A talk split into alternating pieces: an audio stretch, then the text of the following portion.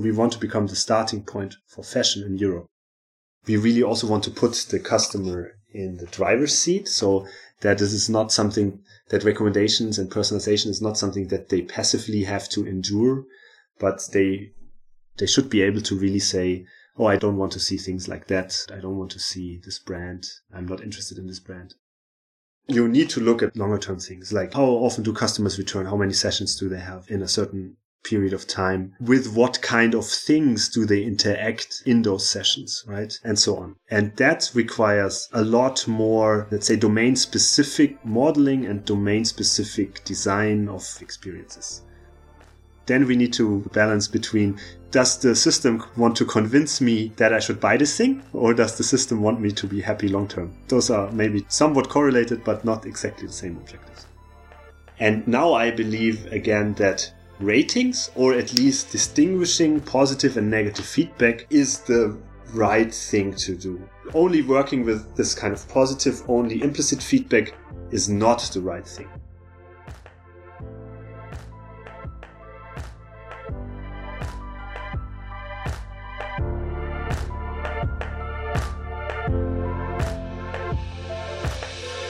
Hello and welcome to this fifth episode of Recsperts, Recommender Systems Experts. This time I'm joined by Zeno Gantner, who is a principal applied scientist at Zalando, working a lot in fashion recommendations. He obtained his PhD from the University of Hildesheim, where he has been working on supervised machine learning methods for item recommendations. In addition, he has been co chair at RecSys and currently is a senior program member for the Recommender Systems Conference. And this time, he is actually the guest in my show. Hello, Zeno.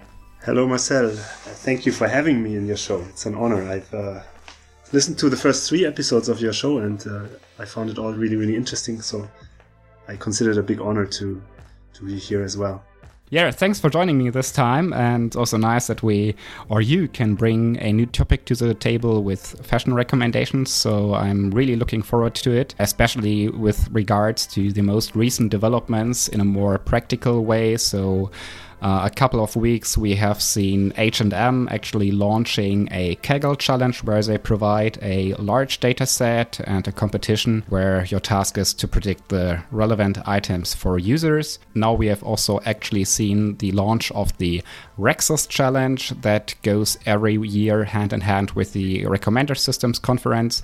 This time sponsored and organized by Dressipi, also within the field of fashion recommendations to be not unfair in this regard. Also, Zalando, I guess, uh, quite a while ago sponsored Fashion-MNIST data set, uh, not 100% tailored to recommendations, but uh, maybe there will be something in the future. It's the right time to talk about fashion recommendations. Before diving into fashion recommendations in specific, can you give us a bit more of background on your person and how you actually joined the RecSys field? Yes, of course. So where do I start? So let's start with my current position. So I'm principal applied scientist for fashion recommendations at, at Zalando. Zalando is for the non-Europeans uh, in the audience, the biggest online fashion retailer in Europe. We have about 45, 48 million monthly customers. I think one in 10 Europeans last year has, has ordered something from us. So what is a principal applied scientist? First of all. So I'm, I'm an individual contributor in the leadership team of my department. And there I'm responsible for applied science, data science uh, standards of our teams. So in this case, machine learning. So I participate in projects, uh, help with reviews, also do concrete hands-on work, um, help with like I give inputs for strategy, I do mentoring and so on. So you basically navigate the field of recommender systems and watch out for newest developments? Or do you also actually sometimes program and design new algorithms, new approaches on your own? Or is it kind of both? Or what is what is the degree of time or effort you're spending on these two sides or different sides? Well, I'm I'm not so like of course we are always watching the field, what what is going on there, but this is not the main focus for me. The main focus is co- concrete work, concrete projects. Mm-hmm. Um, and there, let's say, I have a 50-50 split. One part is, let's say, high level work, projects uh, with others, planning with others, aligning with different stakeholders and so on. And mm-hmm. the other half is concrete hands-on work, usually not on my own, uh, but also with my colleagues. This can be machine learning topics in the sense of modeling or, or coming up with ways to evaluate things, but also really then programming and implementing the models and putting them to, to production. Mm-hmm. so it's it's quite a, a, a wide variety, and this is also something that I really love um, about my job. Mm-hmm. Um, so I'm I'm not a I'm not a manager, right? So so I'm an individual contributor. So I I kind of I help mapping the territory, uh, mapping the this field of of recommender systems, and, mm-hmm. and our managers then decide basically where we go. So, but I, I, I help them. I give them give them input. And so sometimes I do stuff myself. Sometimes I, I, I, try to tell other people what to do. Or ideally, it's not that I'm going there and telling them what to do, but rather, let's say, asking the right questions at the yeah. right time and, and helping, helping for, for example, our product managers to express uh, mm-hmm. problems in a way that makes them solvable by data scientists and by setting the right constraints and so on, right? Is this right that you also somehow serve as a translator? Because sometimes you have that problem that you say data scientists that should of course be product focused, which I guess we would both agree on, but it's always not that easy because you need to talk to many people, so there's a lot of communication involved there. Uh, not to say that data scientists are too shy to communicate, but nevertheless, translating what the customer needs into what I need to approach or come up with can sometimes be a hard challenge. So, how do you deal with that? I like the term translator. So, I'm very much a translator between different parts of the company. So, I talk to analysts, I talk to product managers, I talk to engineering managers, I talk to applied science managers and applied scientists. And I'm, yeah, I'm, I'm very much responsible to make sure that there is the right kind of understanding on all sides. So it's very easy in, in data science and machine learning to get caught up in details of mm-hmm. math formulas uh, or, or in details of the implementation. And those things might be important for the people working on it, like for the data scientists. They might also be important, for example, to, to get the right kind of scalability and then also to make sure to learn the right models, so to have models that make sense and that deliver the best possible results. But if we get too much caught up in those details, our other stakeholders might have problems understanding what is going on. And this is really not the, the, the right aspect that they are interested in.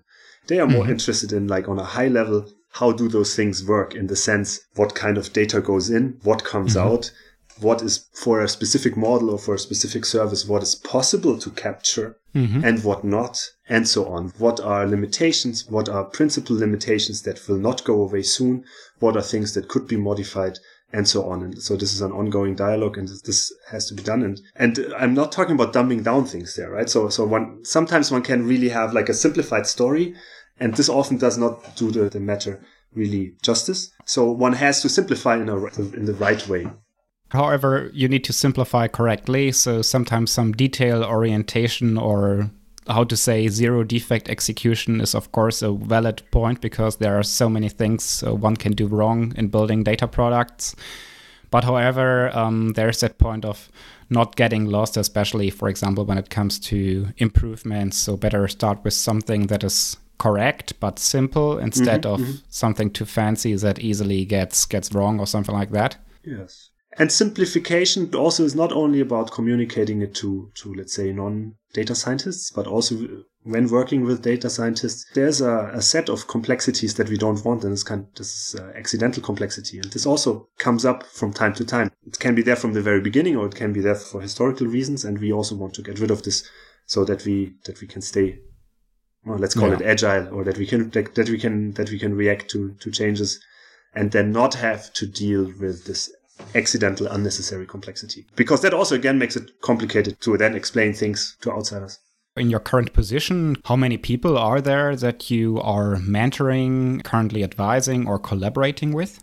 Data scientists, there's about five that I'm working with and, and two teams. This is those are my closest collaborators. I'm not limited to that. I'm I'm also working with other people with this kind of profile in other parts of the company. but my, let's say, day to day work is mostly there.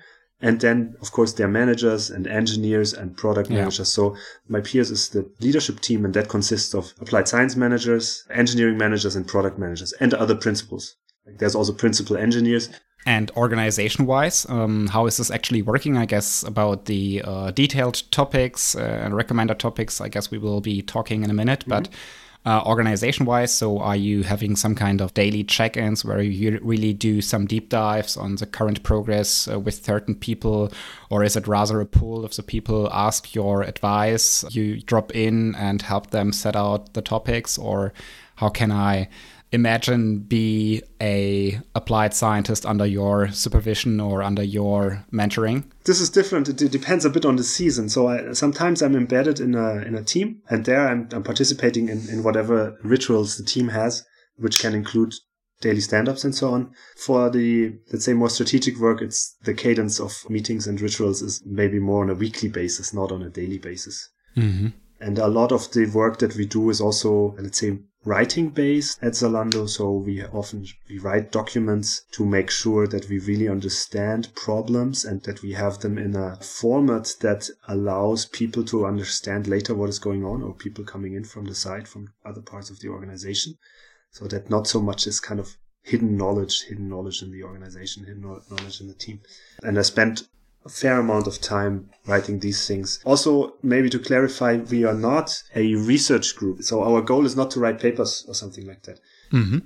We build actual experiences for our customers and the things that we build are seen basically by every single customer of Zalando. Is there research evolving from your more practice focused work that might be ending up in papers or something like that? I would see possibilities there, but it's a question of priorities and a question of bandwidth. So in the last year, I, I didn't see it so much as a goal for myself to do that. Like it's also a bit, let's say, personal preference. Mm-hmm. Personally, I find working on concrete experiences that affect millions of people way more satisfying than writing research papers. I've done both in the past, Yeah. but this is what personally motivates me more. And then it's also more of my job here, right? So uh, if we write nice papers, it's okay, but that also means opportunity cost for us.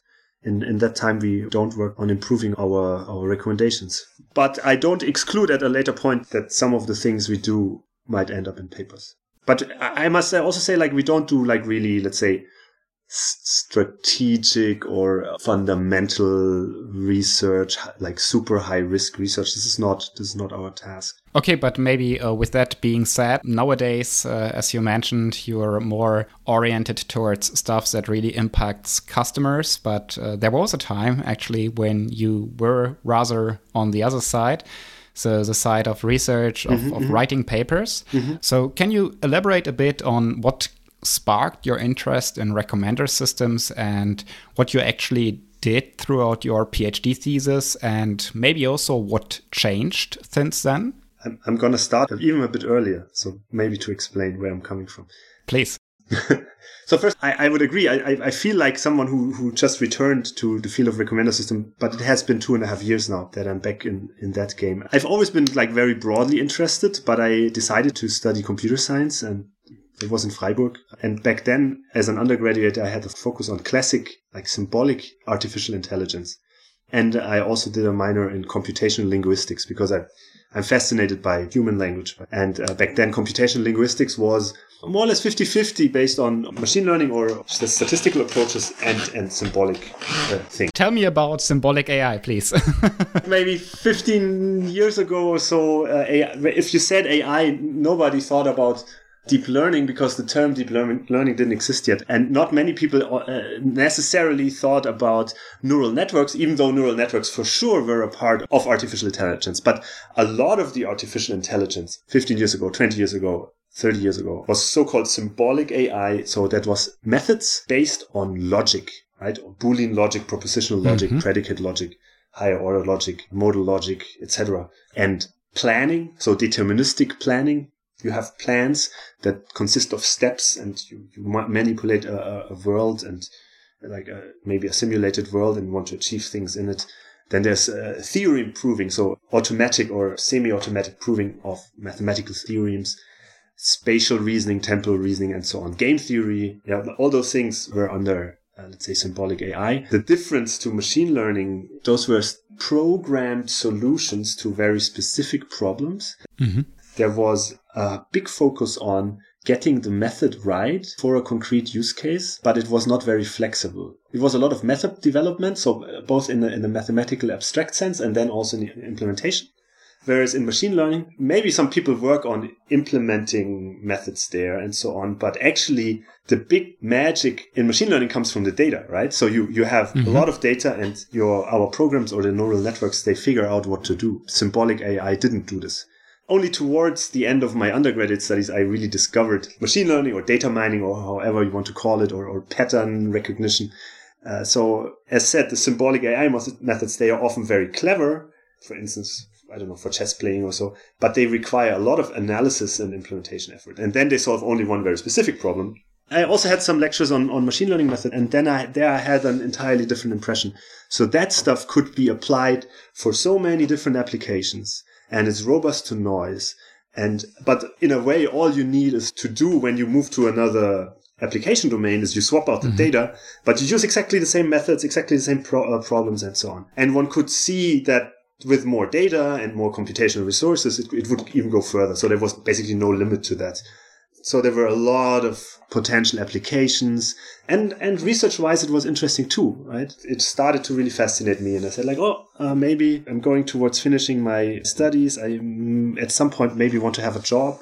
If I do my master's thesis about modal logic, which is kind of a logic that allows you to reason about belief states or temporal mm-hmm. aspects, I don't know to which employer I could go with that, right? It was kind of during your master studies that your perception changed a bit. So you were turning from symbolic AI more to data mining or the beginnings exactly. of modern machine learning that we that we saw there. And this was when you were thinking about, hey, this is something really, really useful that I can apply to many different applications in the wild. Exactly, exactly. Okay what did I do, for example, in Symbolic? I, like I've, I worked on theorem proving, which is really cool.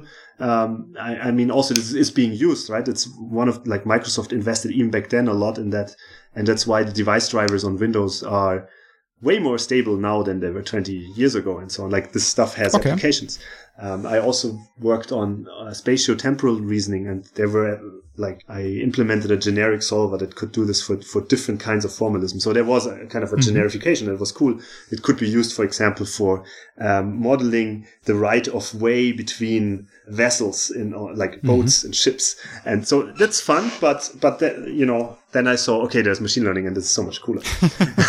and so so so towards the end of my studies, I I I, uh, I said I, I, wanted to do my master thesis on recommendations, and, and I did. And actually, it was mm-hmm. content based recommendation for news recommendation. Where actually did this happen? So so when during your master thesis did you encounter recommender systems? Was there something? I mean, wasn't it that the same time when Netflix was running its uh, famous Netflix challenge. Was this somehow uh, how you came across that field, or what was it that you said? Because, of course, I guess there must have been classification of images, like, for example, MNIST.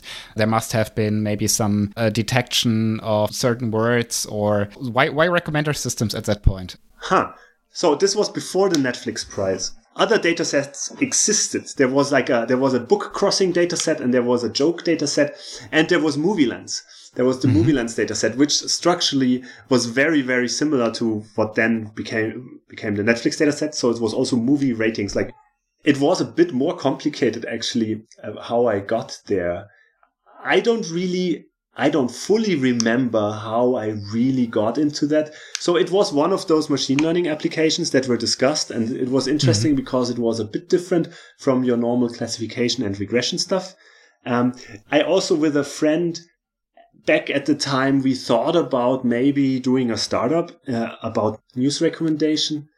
And so part of my thesis should work towards that startup idea, but it hmm. didn't. Mm that's clever. yeah, and we didn't get funding, but on the other hand, we didn't really try hard enough. It was good that we didn't get funding. so, um, but but but as a as a side product, the uh, thesis came out, and it was on content based recommendation, and so the application was for news recommendation because we didn't have enough data there. The experiments were actually on on MovieLens.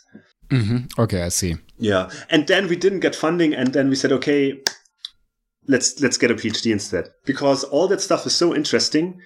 And in, in Germany, if you do a PhD in computer science, you get basically you, you become an employee of the university. So so you, you get funding. Great, you get paid to learn about really, really cool stuff. So it's a bit mm-hmm. what Olivier said in, in, in, the third episode, right? So he what he likes about being a research scientist. You get paid to learn about super exciting things. And I had a similar opinion, uh, I had a similar impression and I was like, oh, oh great, let's do that. And and then Rico was on the table there. So basically, instead of getting a funding for a potential company, you get funding to learn, yeah? Exactly, exactly. And then you see later what happens with that, right? and so I started a PhD, and, and my professor moved from Freiburg to Hildesheim. It was the same person, like Lars, Lars Schmidt He's a great guy. He gave me so many opportunities, but he moved. He moved from from Freiburg to, which is uh, it might be a bit unfair to compare cities or towns, but uh, Freiburg is, a, is, is, is just this, this it's a lovely university, city. lovely city, close to France, close to Switzerland, Black Forest, nature is amazing. And Hildesheim is a bit like, you know, a bit rural in northern Germany, you know, but he got a, he, he became a professor there. So, so I decided to, to, to come with him. And However, there's also an advantage in Hildesheim. You don't face the risk of stepping into a small river and having to marry a person from from Hildesheim, right? Exactly. I avoided that. and yeah, and also maybe it's good to be in such an environment because it allows you to really focus on on your work. If, if you're like mm-hmm. like I think maybe a smaller university town is not so bad actually to for your focus. Um, and then, so RECO was a topic because I had worked on it, but initially in my PhD it was also not my main topic. So I, I wanted to work on text mining, uh, mm-hmm. work, like, not really NLP, but like doing stuff with uh, text data. Um, but I didn't really lose uh, track of recommendations. And, and then was the time that the Netflix prize came out and, and we, we dabbled with it a bit and, and we tried out a few things and tried where we could, could get on the leaderboard. Um, we were not at the very top, but yeah, we participated there as well and, and we learned a lot. So within your research, you actually teamed up and participated? Exactly. Yeah, but still not with the goal of getting my PhD in that or even publishing in that. Later into the PhD time, I switched to recommenders again. And that was again kind of accidental because a colleague of mine went abroad for some time and had worked on this European project. Uh, and I had to take this over just uh, as, as part of my, you know, work duties. And suddenly it was a lot of my time was spent on recommendations again. I also saw more potential to publish there. This is how I got there. And ah, that was okay, the time of the Netflix prize, which, which was of course exciting and it was another signal like, okay, this is something that a lot of people are interested in. Oh, suddenly there's this company and they give a million dollars to, to whoever improves their thing. It sounded just crazy and exciting. Yeah, it was totally ahead of all yeah. that public competitions and yes, Kaggle yes, wave, yes, right? Yes. During your PhD thesis, so what was kind of your research field within the RecSys field? Of course, I guess maybe nowadays it's much more diverse than it was back at that time. What was kind of the focus back then, and what is it today, or what were kind of the surprises if you would compare these two these two periods? Hmm. So back then it was it's kind it was kind of very much dominated by the Netflix prize, but not exclusively so. Mm-hmm. The field of recommender systems was very diverse. And uh, I think it was already back then the, the, the, body of literature was so much that as a single person you had no way of knowing all of it. And of course, this this is this has gotten crazier. And there's mm-hmm. nowadays, I think every month there's so many papers that come out you, can't read them all, right? But but even back then it was super big. But because of the Netflix prize, uh, a certain focus was on rating prediction. Like given a user movie pair in this in this case, how much would would a user say they like a movie? And this was because of the Netflix prize, but it was also because of MovieLens, which had been around before. Mm-hmm. But the availability of those data sets and the attraction of that competition, they meant that a lot of focus of at least of the algorithmic work went into that. Mm-hmm. And one, one can find this good or bad. I think overall for a field, it is, it's over, net great to have a lot, uh, uh, like a data set or a set of data sets that people rally around for a certain period of time and really try to push the limits. Overall, it's really good. Of course, there are the limitations. There's this overfitting on this thing. It's, you, you might lose track of other important problems and so on. But I think overall, it's really, really good. Uh, and this was the case back then. Um, but if whenever one worked with, let's say, with other industry users of recommender systems, there was often the problem. Many systems didn't have this user interface that uh, asks the user to rate things, right? Mm-hmm. And, and and a lot of the data uh, was just like logged events. User clicked on this or that, or user bought this or that. And even much more implicit than that explicit ratings you had with MovieLens or with Netflix, right? Yeah, yeah. Implicit expressions of, of interest, right? Like I click on something that it doesn't even really mean that I'm interested in it. If I buy something, well, of course I, am interested in it, but I, I didn't tell it to the system, like in the sense I, I express my preferences here. It's more like mm-hmm. I just do this. Often only those things were logged, right? Like a system would, maybe it would record what was shown to the user, but maybe it, w- it wouldn't log this, or at least it w- would not end up in the data set. Mm-hmm. Of course, every rating data set, you can just like, you, you can erase the ratings, right? And, and just say like, that means the customer has watched the movie or something like that, or the user has watched the movie. And then you have a, an, you, you can turn this explicit data set into an implicit data set and so on. So from the project work uh, in this European project, I became aware that actually rating prediction is not the most interesting thing for many companies that use use recommend that want to use recommendations. So I said, okay, let's let's then look at at this positive only implicit data, uh, mm-hmm. and let's not try to predict those single data points, the single rating events or so, but rather let's look at the, the problem of given a user which items, so which movies, which products do we want to recommend to that user, right? So this is, that, that was for me the, the, the most interesting question, the, the main question and um, of course, I was not the only person to do that. There, mm-hmm. there, was a, there was also already a lot of work around this.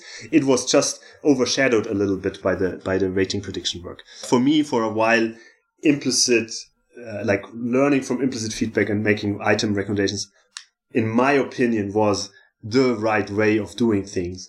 And actually looking at ratings somewhat even I considered wrong and a waste of time. But the funny thing is now that I'm back in the field, I've gone kind of full circle.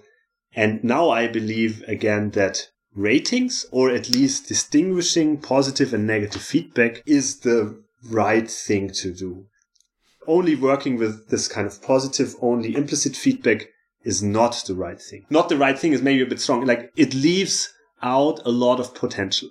Mm-hmm. So I think the right way of doing things, if you have control over over the things that you can log about your users, is that you also record what you showed to your users and what they, for example, what they ignore then. There you have ratings, like binary ratings, but they are not positive only or implicit. They're implicit because the customer does not see this as a, necessary as an expression, but they are positive or negatives. Like I show something and you click it or you buy it or you don't do it.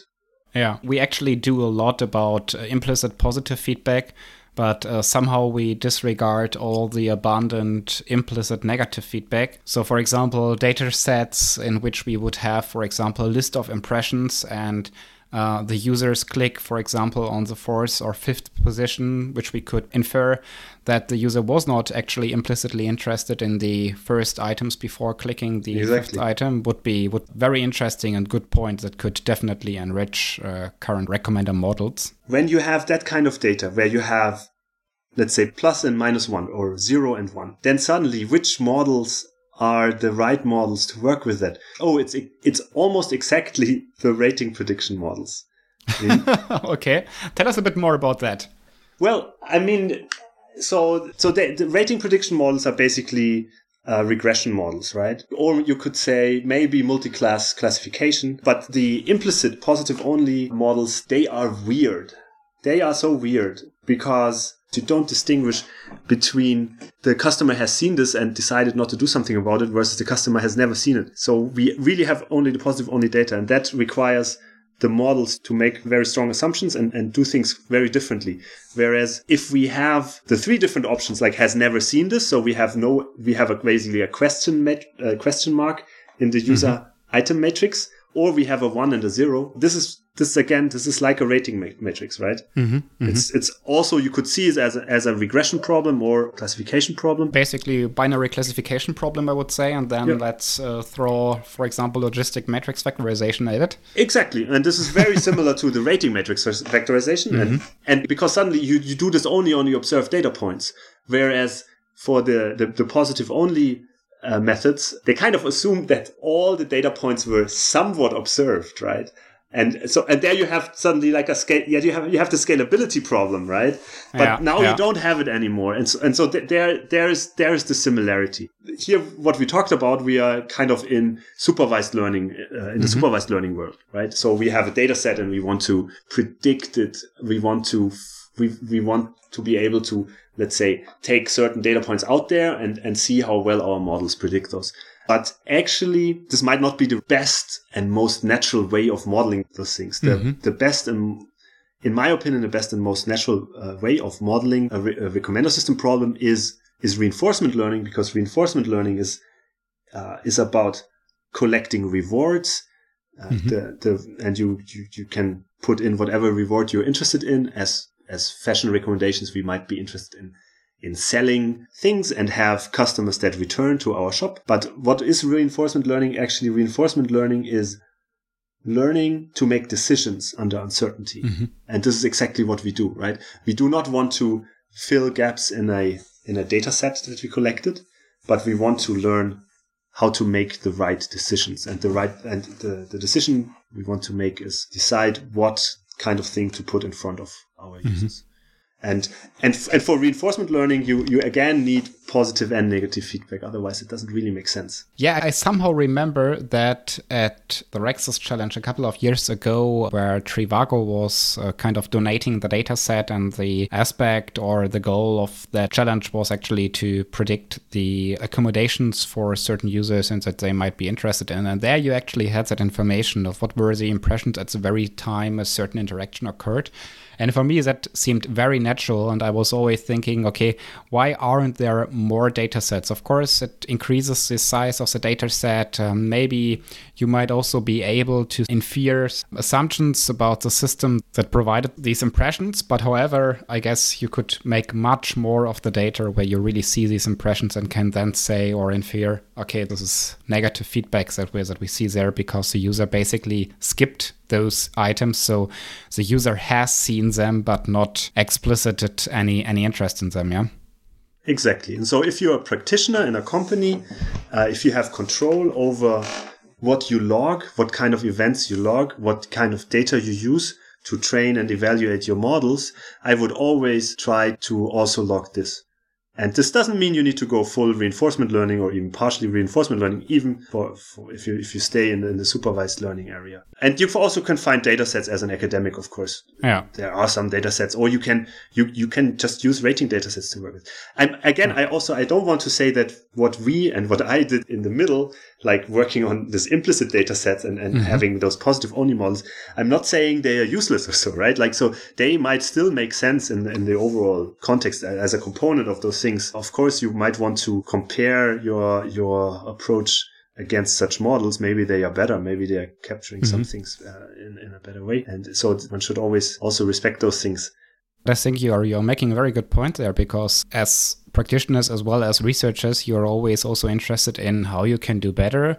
And if you find that there is somehow a missing piece in these models that, for example, just focus on the positive only feedback, even though the positive only feedback might be something valuable, um, if you could do better by also incorporating the negative implicit feedback by taking into account those items that have been skipped by the user, then why not? So I guess this is a totally valid remark there and also shows that yeah, there's still lots of further work um, that remains to be done there.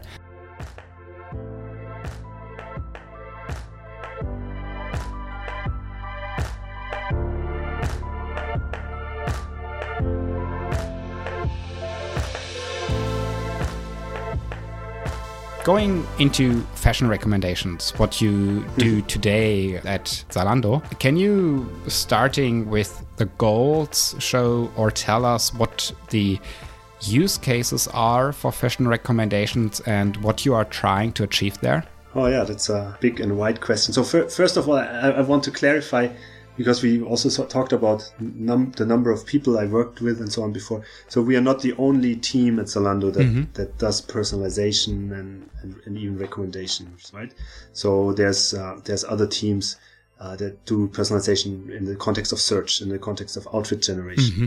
content composition. So that means like for instance, composing the content of the homepage when you go onto the fashion store. Then there's a huge department that does just sizing and fit, right? Because mm-hmm. in fashion, with respect to returns, this is both in terms of economics, but also in terms of sustainability. This is a huge question. Then personalized navigation uh, is a thing everywhere on the website. Uh, and then we also have like an, an, off-price variant of Zalando called Zalando Lounge. They have their own personalization and so on. So there's mm-hmm. many other places where personalization happens. It's, it's not only not only my department. So of course there must be many people working on that topic because not only there are many use cases as you've just mentioned, but also it's always for me a very nice role model for Germany and I think uh, also at least for Europe uh, that we have Zalando as a major player in that field because you are doing good work that you are presenting at RecSys. Uh, there's a Fashion RecSys uh, workshop since quite a couple of years and of course there must be many smart people that work on these topics. So I, I definitely see your point.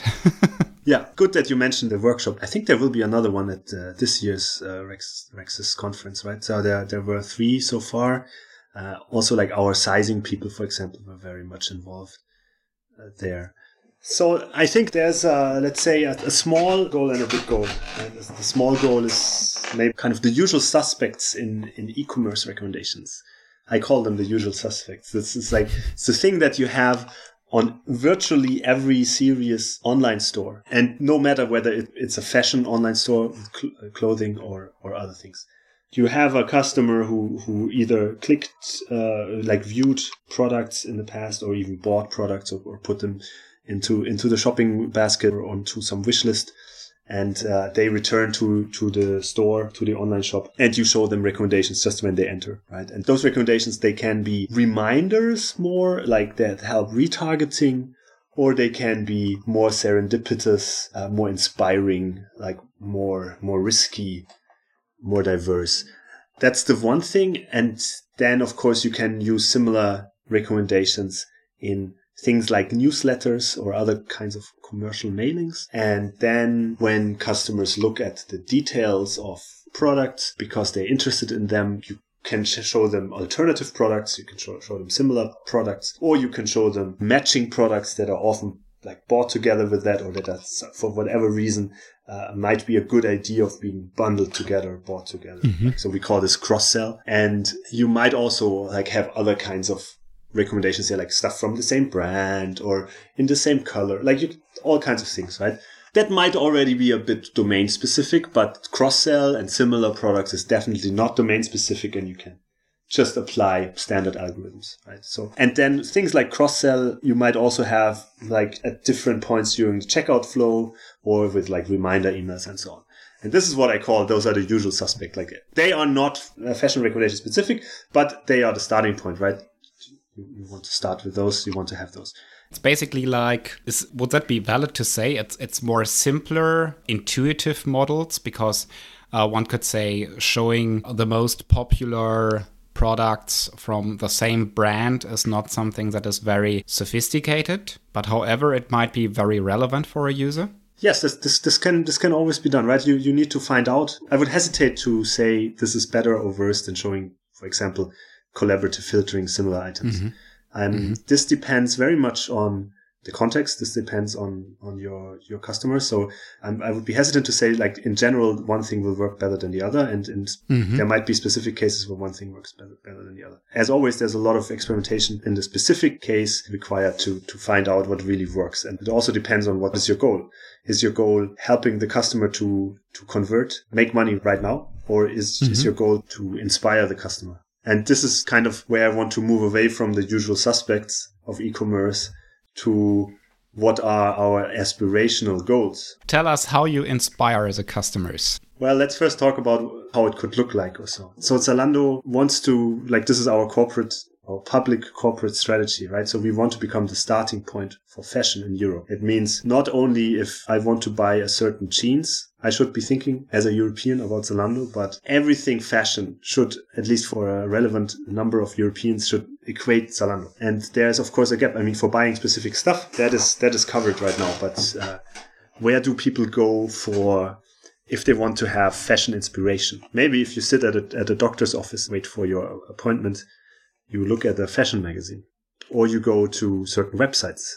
Uh, like Pinterest or Instagram and get your inspiration there. You don't necessarily open your Zalando app to get inspiration there, but we want to change this. So what we want to do is we want to generate experiences that are meaningful and interesting in a way that will make our users come back to us also for inspiration, not only for buying. Of course, this will not be achieved by having the same old KPIs that you have for the usual suspects of of mm-hmm. recommendations, right? If, that, for example, that that would be I don't know conversion rate or something like that. You need to look at longer term things like how often do customers return? How many sessions do they have in a certain period of time? With what kind of things do they interact in those sessions, right? And so on. And that requires a lot more, let's say, domain specific modeling and domain specific design of experiences. Mm-hmm. We are only starting, or we, like in the last few years, we have started to embark on this journey to make our recommendations more fashion specific. Mm-hmm. There are several aspects to this, right? So there's, they should be fashion specific so that they should make use of data that we have about fashion attributes. The kind of fabric, the brand, the color, the pattern, certain details of clothing, certain styles, certain trends, certain use cases, occasions, for clothing and so on. All of that, our experiences that we show to our customers, they should take such things into account and they should also communicate to th- this to our customers, which brings me to a second thing that's kind of explainability. Mm-hmm. The explainability of like, why does the model show this specific thing? Uh, which is kind of model debugging and sometimes, but sometimes can also help to build trust in a system. But there's also the explainability on like, what am I seeing there? Right? So like we have, we have all kinds of customers. We have customers who are fashionistas, who know their things. We have people who have a very pragmatic approach to, to fashion, but we also have a lot of people in between. And they mm-hmm. say, yeah, I, am interested in fashion. I, I want to upgrade myself, but I don't even have the vocabulary for it. And so we, we would like to show them like, hey, you had a look at this here. Maybe you are interested in that. And this is also how this is called, right? This is how this trend is called.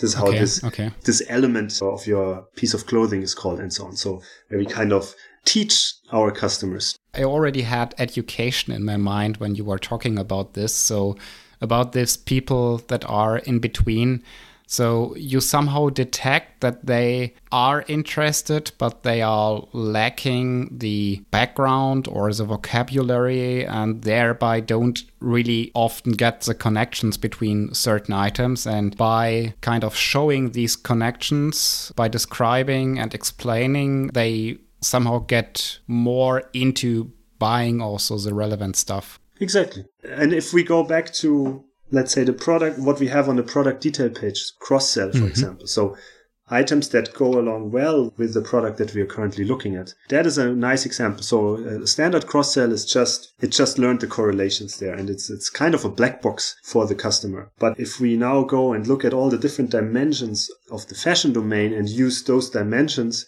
to generate recommendations and generate explanations, it's suddenly mm-hmm. very different, right? So you, you look at something and actually the same holds for similar items as well. Then we say, okay, yeah, more from this brand, like, or this color goes really, like, if a pant in this color it goes really well with shirts in this color. Or is that this is trendy here and there and so on. We are currently working on experiences in this direction. Is this something that you come up purely algorithmically? Or is this also incorporating to a certain extent kind of editorial support? So, for example, fashion experts. I would maybe assume you are not a fashion expert, mm -hmm. but you are an approach or tech science expert. So, is there some kind of a collaboration in coming up with these explanations, or how, how do you actually achieve this? Yeah, there are all kinds of levels of expert input, right? So first of all, we, we do user research, which is kind of, I mean, in a way, those are one-off efforts that inform future directions. We have product managers who are closer to the fashion domain than, let's say, most of our data scientists. And then we also have fashion experts that, for instance, provide input about attributes of products. They provide input about compatibility, compatibility of certain products and so on. And uh, there's always this balance, right? We have a, a catalog of more than a million products. So you can never capture everything that you would like to capture with human labor. So we, we try to automate as much as possible, but also make best use of human experts. It's hybrid hybrid artificial intelligence or however you want to call it. There was a term framed by Spotify and their in, the, in their podcast product right? podcast. Yeah, they, yeah, yeah. they they I guess called it uh, algotorial, which I really loved. yeah, yeah, this is a really good one. I'm I mean, so our team we don't really work on outfits, but in, for outfits this is really like a strong thing. They have they have two different kind of sources actually. They have in-house experts, but they also have influencers that create outfits, right? And they have the brands that uh, have a default outfits. They do stuff there. And on another level where you have expertise input is you might decide on, on a bunch of of candidates, like candidate dimensions you, you, you would like to show for matching products or for similar products. Mm-hmm. I don't know should it be the color? Should it be the pattern? Should it be the category of clothing or what combination of those should it be? And, and so you would come up with a bunch of candidates and that, that is something that the specialists would do. And mm-hmm. then, but then you would run experiments, either experiments or you would dynamically on the fly decide which of those things to show in which, in which context. So meaning that that the candidate set would be chosen editorially, and from the candidate set you are choosing the stuff that is shown to the user uh, rather algorithmically. Exactly. Or you say, for instance, the dimension, like whether we should use the brand or the pattern, that is decided by a product manager.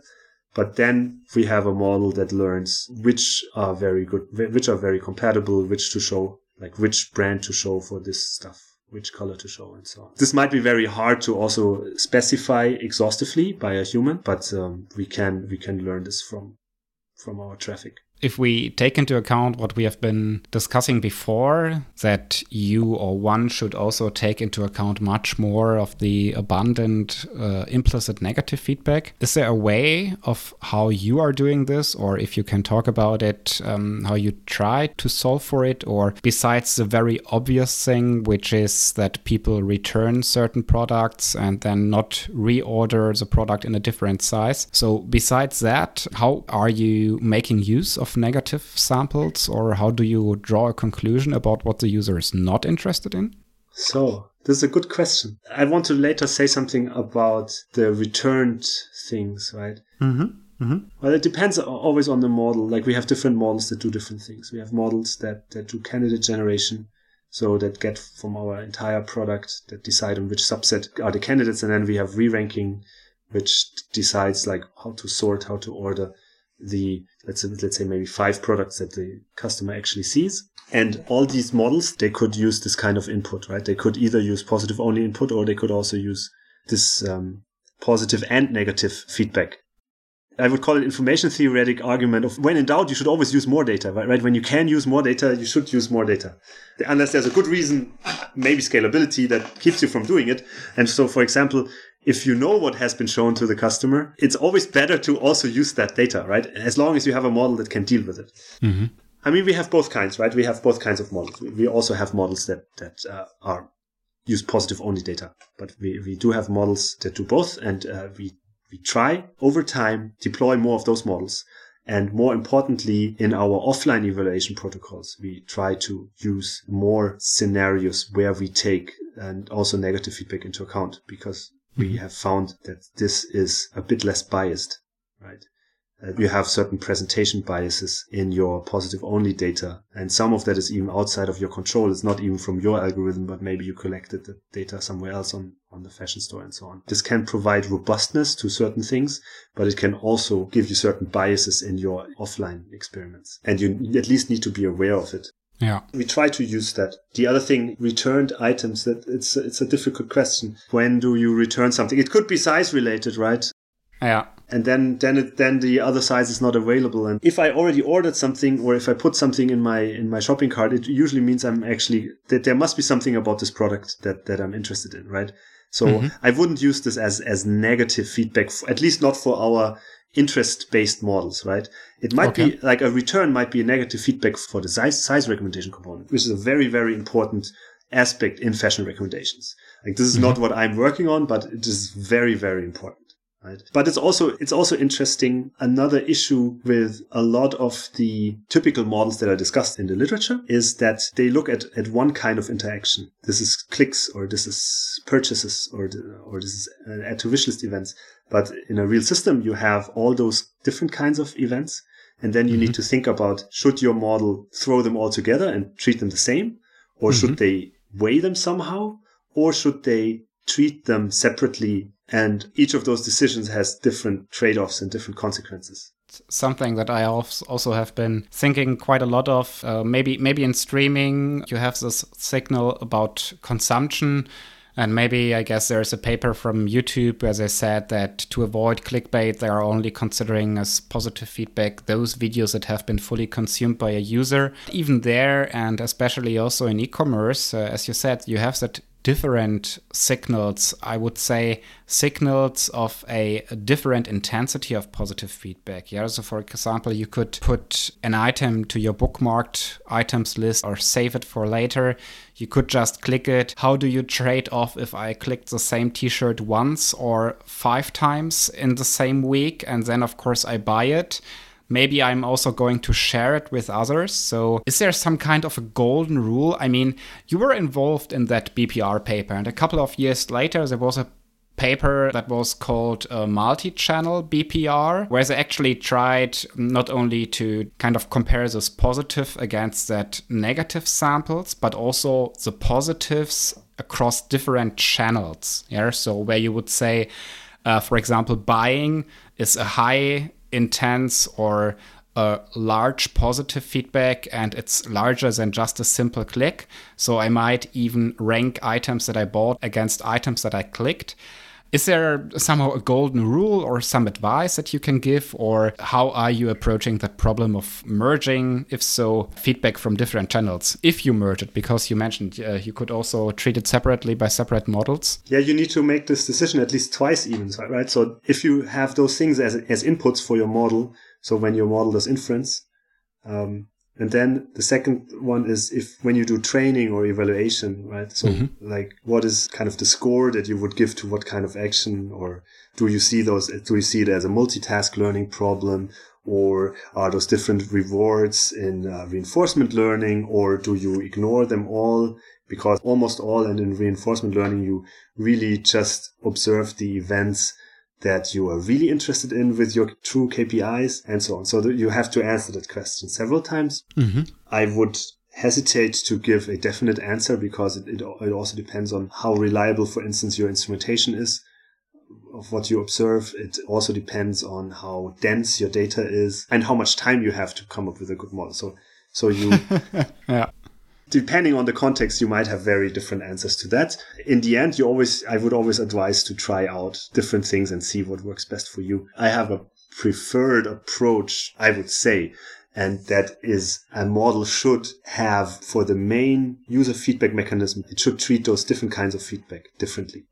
I do not think that one should merely use a model that puts like all th- uh, like all items together, no matter whether they were clicked or bought. And I also don't think that one can easily say a purchase is ten times more valuable than a click or something like that. Which doesn't mean it's invalid to ever do that. I just don't think that it's the the clean way of modeling it. There are always downsides to doing that. But then one can do those things very differently, right? You can you can formulate it as said as a multitask learning problem. This is about how to use this stuff as ground truth data. But then you still have the question, what do you put into the model? And but there I would say there should be different things. And then maybe you want to think about how you inside the model maybe you have different kinds of types of embedding for different action types. But maybe you want to somehow regularize or constrain or, or link the embeddings for the same product for the different kinds of user actions, right? Mm-hmm. That is my opinion there. I also don't claim that this is the definite wisdom. I would love to experiment way more there to really have more definite answers, but maybe let's talk about it in two years again and then. so definitely already one of the potential future research directions, uh, how to somehow have a unified framework for feedback from different feedback channels. You already uh, touched on it a bit the problem of size and fit recommendations. Uh, what actually is the difference between size and fit? Sizing and fit is a, is a big area. I'm not the best specialist for that, but I heard some things. uh, so I, I, can maybe share some things that that uh, that maybe people that people on, on the street don't know or, or at least haven't thought about. So something can be in my size in the sense that uh, it, it it's okay on my shoulders like it's not too too small and not too big on my shoulders and regarding to the height of my torso, but it still doesn't fit well. It either is too loose or not loose enough. But that again is also a bit depending on style and personal taste and current taste and so on. So this is this is complex, right? And sizes are sometimes one dimensional when in reality they correspond to several dimensions. I mean, for pants, for example, you have like waist size and the length of the legs. For other kinds of clothing, you don't have that, even though you should mm-hmm. have it. For shoes, you usually have just the length, when in reality, the width of the feet also plays a role, and so on. Mm-hmm. And so, so sizing and fit tries to capture both those things. And there are many, many challenges in this area. For example, clothes are tailored for a certain standard size and then scaled up and down for the other sizes. So that usually means they are particularly good for the size they are tailored for, but when you scale up and down, you have more problems. Mm-hmm.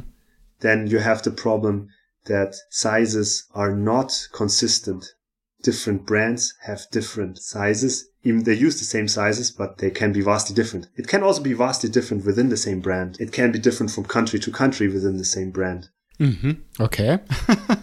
that is something that I didn't know two years ago. And that is quite interesting, I think is can be that the same piece of cloth has quite different sizing behavior depending on the color because the color depends on the fabric and different fabrics behave differently. So, so there's a lot of things you cannot assume when you work with sizing. okay, okay. So it's way more complicated when you mentioned uh, the dynamics. So people might somehow have periods where they turn their body in a more unfavorable direction and thereby uh, order some different clothes, and then they turn back because they lose weight. Oh yeah, that's another one. Yeah. They again order somehow clothes that have smaller sizes or smaller waist, and then you have these dynamics, and you have the dynamics of trends involved, like you mentioned, and how different sizes of different brands map onto each other. Because an M of brand A might not be the same as uh, of brand B. Oh, I have another attempt of describing the distinction, and that is mm -hmm. something that you often cannot answer, even you know if you're very good at estimating how big I am Like you, you cannot even answer by measuring me, mm-hmm. or, or, simply measuring me, like two taking two or three measurements. I really need to wear it, or we really need to have very good simulation, visual algorithms that that project that thing onto me in a realistic way. Then we need to balance between does the system want to convince me that I should buy this thing, or does the system want me to be happy long term? Those are maybe somewhat correlated, but not exactly the same objectives.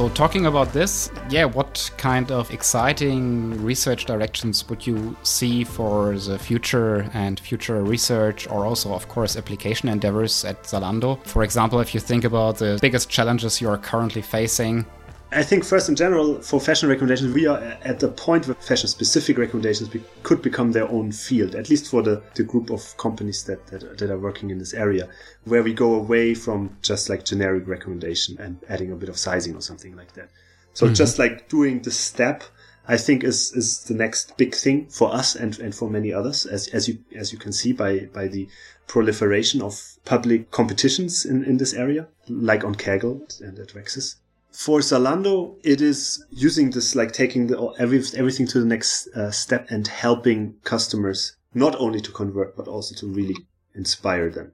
So mm-hmm. for us, our goal is to to change the answer to the question, where do people go for inspiration? And that the answer, at least partially in the future, is Zalando. This is where we want to go. And mm-hmm. uh, this will require work, let's say, on the fashion specific front and, and working with, let's say, visual aspects of that thing, um, really understanding our customers and so on. And we also, of course, we want to make personalization throughout our fashion store more consistent, more coherent. Um, by, for example, using enough input data, like we discussed before, like the different kinds of user actions, maybe sharing embeddings uh, in many places and so on. So this is, of course, easier said than done. It involves many teams, may require introducing central data assets, data sources and models. Um, mm-hmm again, this to make such things work properly for different use cases in, in a really reliable and sustainable way is, is much easier said than done. But at some point needs to be done. And another thing is we really also want to put the customer in the driver's seat. So that this is not something that recommendations and personalization is not something that they passively have to endure, but they, they should be able to really say, Oh, I don't want to see things like that. I don't want to see this brand. I'm not interested in this brand like you can say on YouTube, I don't want to see stuff from this channel. This has two reasons, right? The first reason is that the customer then can steer the system towards more relevant content. But the other thing is also a psychological aspect. And that is uh, to, to really establish trust with the customer, that they understand that we are there for them and that we don't want to push something there. And it's really what could get people upset. So it's uh, nice that you bring that up. And I, I really like that term of putting the customer in the driver's seat. I remember that there was a tweet recently by Michael Ekstrand where he also mentioned something very similar that he want to gain more control in returning or also communicating somehow with the system that comes up with recommendations or with advice because in the end it's kind of systems that should facilitate making decisions and if i just feel that there is something pushed on me, then of course I'm not inclined towards following any advice. And uh, as you mentioned, building distrust instead of trust into the system. Could one think about some way of interacting while I'm receiving the recommendations, or how would something like that or could possibly work? Oh, there's many, many ways of doing this, right? I mean, we have things like people can follow certain brands and so on, and we try to customize the experience towards that by also using that information. But there's other things like you can have this kind of filter options. You, this can also influence like when people browse the product catalog that there are certain default settings could have, how do you call that? Like on, on Pinterest and Facebook and LinkedIn, you have like this stream of content. Customers give feedback right, right away there. You can, that you kind of curate this in real time based on the feedback that you give.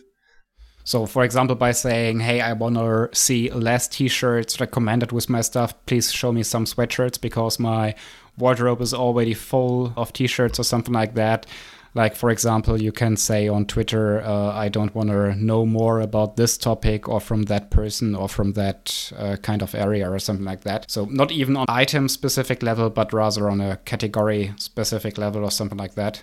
Exactly. And and there of course the challenge is that those categories etc must be understood by the customer. They also must be able to undo things and so on. So so this is something that, let's say, a data scientist alone or a team of data scientists alone cannot, for a, like a complex fashion store, cannot do it on their own. But it's it's, a, mm-hmm. it's again, it's a it's a bigger thing. But uh, we have the processes in place to achieve such things as a company. And another thing is diversification. So some recommendations are very topical and they're on purpose, and that's good. But some want to be broad and you can there's interesting literature on, on ensuring this in a way that really increases engagement or, or other kinds of success and uh, this is an important topic for us.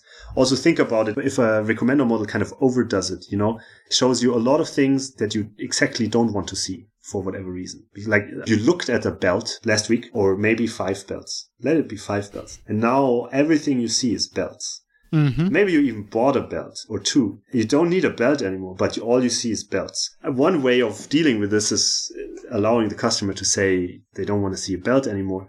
Another way of not having to deal with this is if for your normal general recommendations, if you if you ensure they are diverse enough, you might only see one or two belts and it might not bother you so much. You would say like, ah, yeah, I recently bought a belt. That's why I see a belt here. Okay. I trust the system better now. Uh, but then you would see nice jeans and t-shirts and, and everything will be all right. And you, you don't need to have like a smart algorithm that identifies those problems where the other recommender model goes overboard and it becomes too specific and, and things like that. Instead, you just naturally get it out of your recommender system. Uh, I remember when I have been talking about this with Olivier, and where we have trying to make the difference between targeted advertising and recommendations, uh, simply sometimes just saying, no, I actually bought a washing machine, so you don't need to display any more to me. Well, so I don't need another one for the next five or 10 years. As you said, you could do a much more smoother job there, either by going more diverse or also by really registering, hey, I now said implicitly for the fifth time that I'm not interested in belts anymore. So please respect that information without me having to explicitly make that statement. Yeah. For how long should it be, right? Should it be forever? I mean, it's, it's a huge solution space for that. And, and for mm-hmm. sure, I think most online stores can get, still get better there. I like Olivier's observation about, you know, targeted advertising. In a way, it's, it's fairly similar to recommendations, except there's this, let's say, auction mechanism in the background in addition, mm-hmm. right? So that, that, that comes in addition.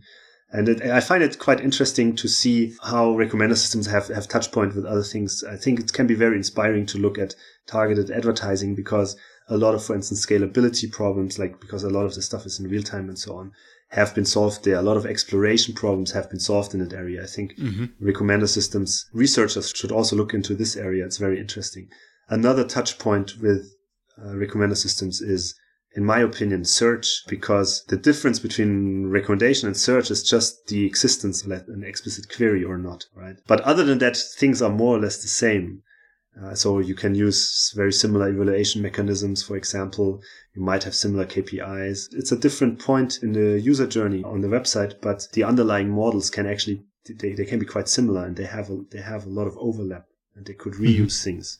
And again, inspiration, uh, recommender systems researchers can get a lot of inspiration from what happens in learning to rank for search and so It also yeah. happens, right? Like I'm not saying that this kind of exchange doesn't happen. Which already would have answered my follow up question. So, what current uh, observation you might want to share about what the field might look into in addition, so um, yeah, since it both kind of borrows from information retrieval, looking a bit into more targeted advertising, or also, as we mentioned, the problems of targeted advertising might be fruitful for recommender systems or to yeah, enrich uh, the insights about recommender systems there.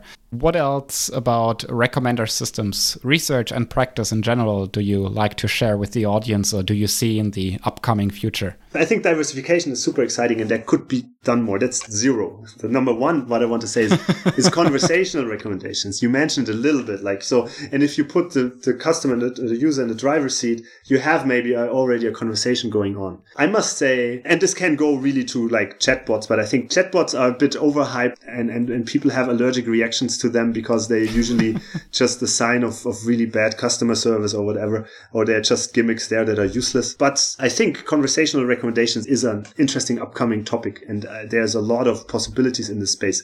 I must say, I'm completely clueless about this field because I've so far completely ignored this topic. it's impossible to, to, as I said, our field is so big, it's impossible to to mm-hmm. w- watch everything. So I, I on purpose ignored it. And I, but I'm hoping maybe maybe our listeners do know interesting things there. There, there could be really exciting things there. I just mm-hmm. I have no idea. In 2020, there was actually as part of the recommender systems tutorials along with the workshops, there was one tutorial that was specially dedicated to conversational recommender systems. If it works good, then then why not? Yeah. The second thing is applying reinforcement learning methods to recommender systems. So it's really interesting to like to find a good balance here between exploration and exploitation. Why I said it before, supervised learning does not directly model the decision making that we actually want to do. Um, but recommendations, they are about deciding what to show to the user. And for the explore exploit trade off, there, there are at least two, three different kinds of exploration, right? You want to have exploration, classic exploration to get better training data, but you also want to explore to find out more about a specific user so that they can get better personalization. So mm-hmm. kind of mm-hmm. to solve the cold start problem for the specific user. There again is maybe a touch point to conversational recommendations, right? Um, even showing certain things is a conversation. Um, there's one thing I want to highlight about reinforcement learning because the literature is often a bit hand wavy or so about this. People sometimes do not really distinguish like what is the problem setting and what are solutions there. Mm-hmm. The same as sometimes in supervised learning, people don't really distinguish what is the model and what is a learning algorithm that learns parameters of the model. Somewhere it's mixed together and not distinguished. I think it's very helpful to distinguish it because it also helps you to compare approaches much better if, mm-hmm. if there's mm-hmm. clarity. Mm-hmm. And this also happens in reinforcement learning often. Like what is problem statement? What is a problem? What is the solution? What is a policy? What is a learning rule? Right? This is often mixed. What is a bandit? Like is bandit problem setting or is it your solution? Like people say, like we train a bandit and so on. I, so it's a bit more consistently practiced terminology, or yeah, for sure. It, I think it would help. I think people like uh, one thing that, that that I got from a colleague, and it might be somewhere in the literature, but I haven't seen it. Uh, that that helped me to really understand some aspects of the reinforcement learning world better is that to, to see that there's really a reinforcement learning hierarchy mm-hmm. and the the comparison was made to the the Chomsky hierarchy of formal languages, where you also have you have okay regular languages and so on. You know, yeah, uh, context sensitive, context free, etc. You start with the lowest complexity and you, you get more, more and more complex, but every solution for the low complex things can in principle be applied to the more complex uh, scenarios. But of course, they, they do not use the full power of them. So you start with the multi-arm bandit and the next level of complexity is the contextual bandit. Mm-hmm. And the next level of complexity is the Markov decision process. And the last level of complexity is the partially observable Markov decision process, the POMDP. Mm-hmm. Right? Mm-hmm. Um, I think I mean, we've seen bandit approaches and MDP approaches in uh, like context, mostly contextual bandit approaches and yeah. uh, MDP approaches in recommender systems. And I think this is the right manageable level of complexity. Um, I think contextual bandits is pretty well understood and works. Uh, MDPs not always, uh, but very interesting, I would say. Partially observable. Well, I think it's just too hard for us right now and of course, to reinforcement learning, you have always those connections to uh, dealing with presentation bias, to dealing with mm-hmm. bias in your data. Off for recommenders, we need to do off policy evaluation and off policy learning also in the in the context of reinforcement learning because we cannot. Uh, th- this is not a game like chess, right? So we, we don't have an arbitrary number of test games or so that we can do. Mm-hmm. We can only interact with cust- like in e-commerce with customers and every mistake really costs us. It's not something we can repeat indefinitely definitely a couple of outlooks uh, with regards to reinforcement learning, uh, to conversational recommender systems. But as we always do towards the end uh, of our episode, our two to three questions. And um, there, of course, uh, I would assume from a researcher like you that does uh, interesting stuff in practice now, um, if you might be having a recommendation and advice for people who join the field or also who do research in recommender systems. Is there something that you would like to uh, advise to these people that are listening to our show? Yes, of course. I mean, I'll give some advice that I followed and some advice that I didn't follow. uh, but I, I, didn't follow it because I didn't know better, and uh, now I know more. So, if you're a PhD student, and that applies to all of machine learning or all, maybe even all computer science PhD students, I would suggest that you really try to apply for an industry internship every year um, because you can learn so many things earlier there and it can inspire so much and you can really uh, create like a network um, that will help you later. Um, and I think we are doing like we are not theoretical physicists. Like we are not doing natural sciences here. Let's be let's be honest. It's more like an engineering discipline. We in the end of course, I mean, uh, deep long term research is important, but most of the research we do is very application oriented. And mm-hmm. the application, like for our field particularly, is often in the industry. I think it's really interesting to go into the industry and see what they are doing there. And then of course, find research groups, or if you're in a in a more professional like industry context, find find teams and managers that inspire and challenge you. There's an old rule for, for jazz musicians: if you're the best player in the band, then you're in the wrong band. I think this applies as well. So if you think you are the smartest person in the room, then you are either a victim of the Dunning-Kruger effect, or you are in the wrong room. So maybe you need to find out uh, if you try to change rooms and you don't find other rooms, maybe it was Dunning-Kruger. But who knows? Another thing about this applied stuff is that I'm all for applying things, and um, uh, I'm not so much. I, also for finding out things, I'm I'm really I'm I'm not so much of an academic, or I'm not so much interested in, in writing papers. But you, one can also use those things to to to to generate material for papers paper writing so i think building actual systems and building actual experiences and and putting them in front of real users be mm-hmm. it in mm-hmm. a small environment or in a company or or, or in a public website or so i think is is incredibly instructive and and you can learn a lot on the way both mm-hmm. from the feedback but also from like what you need to do to build things and uh, and and make sure to not only prototype and then throw away, but also sometimes do it incrementally, like measure measure things and, and then reflect critically about your metrics. And, and the devil is, is really in the details. You need to you need to understand the tools that you use and the assumptions yeah. around them. And and so I I often see people follow following trends and they just take existing approaches and more or less blindly apply them and mm-hmm. that's a bit sad. I would always I would try to shy away from that and rather like implement your things and, and try to think deeply there and, and, and think what makes sense and try to maybe be a bit crazy. Also, sometimes you can try, you can take an existing approach and, and, and blindly apply it, but don't expect too much from it or don't only do that, right? Mm-hmm, mm-hmm. And, uh, and then when you, in case you have a, a system that is actually getting traction that is used by people, really make sure that you use that feedback loop that that is available there. Um, this is the best way to ev- evolve your system or your model. Yeah.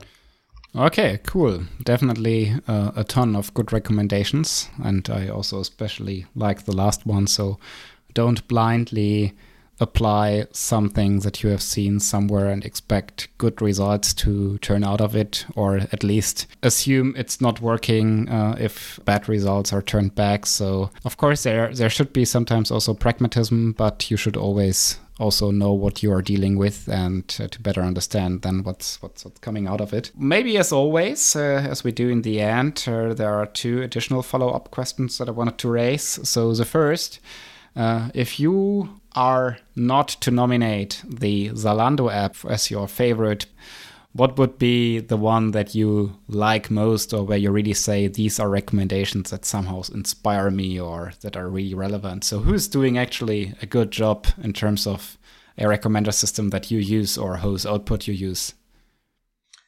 I think the YouTube recommendations are quite good. Um, there's a bit of a bias towards like short snippets of, of, mm-hmm. of videos, so it's a bit the, the this attention problem.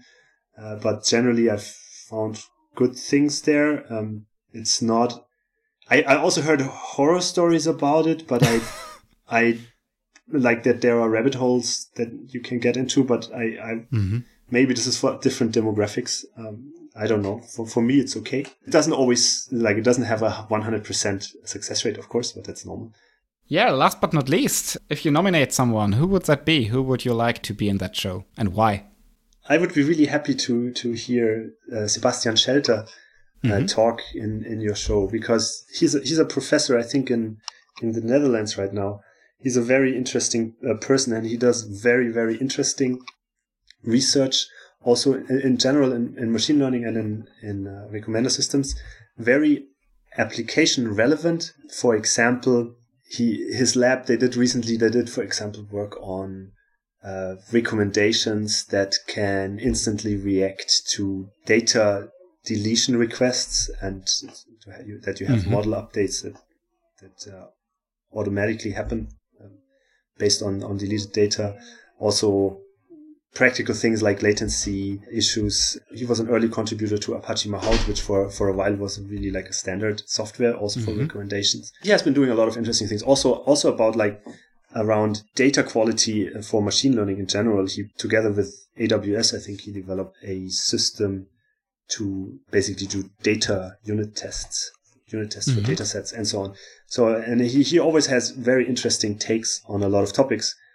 And, which is a very uh, funny thing is he in 2010 or 2011 implemented the first ever recommender system at Zalando, which would kind of close close the circle here. Like I'm a fairly new person working on recommendations at Zalando. He was one of the first people to work on on recommendations. I think he was still a student back then. Cool. Okay. That sounds definitely like an interesting person and therefore also interesting guest to have on the show. So I will definitely reach out to him.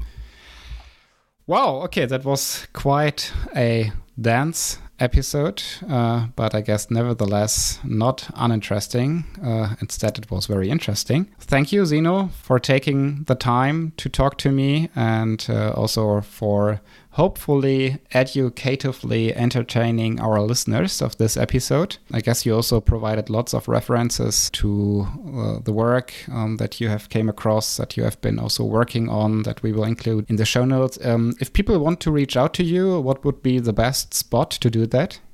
Oh, that's a good question. So I think I think my email address can be found pretty easily. It's my first name dot family name at gmail.com. I very much prefer being emailed over like being contacted on LinkedIn, etc. Because I think email is a good old technology that works really fine. I can definitely support the fact because you're a fast responder. So uh, yeah, if you want to reach out to Zeno, then you reach him via email. Yeah, and please yeah like i said a lot of like i talked a lot. Thank you thank you for giving me the opportunity to talk a lot um, but if about any of the things that i said if you have an opinion uh, and maybe a contrarian opinion I'm, I'm always very much interested in in that. And also if if you see like the papers in the show notes and if there's stuff if you think there are there are further publications that um, that are really interesting additions to that, please feel free to share this with me and Marcel. Uh, I'm always interested in exchange about those things. It's one of the things that I really miss by not having so many conferences uh, due to COVID and so on. The exchange with, with practitioners. Perfect. So I guess for this, maybe Twitter might be the right spot because I always also Twitter the newest episode release. So if you are hearing this and you found this by the Twitter post, maybe just simply append your papers that you found to it, or maybe directly reach out to, to Zeno if you yeah. have something more uh, explicitly to discuss or to uh, criticize uh, or something like that. Have a debate. Yeah, and with that said, um, I would conclude today's episode. Zeno, thanks again. And it was really a pleasure. And uh, like always, uh, see you at RecSys. Yes, bye bye. Bye. Thank you so much for listening to this episode of Recsperts, Recommender Systems Experts, the podcast that brings you the experts in recommender systems.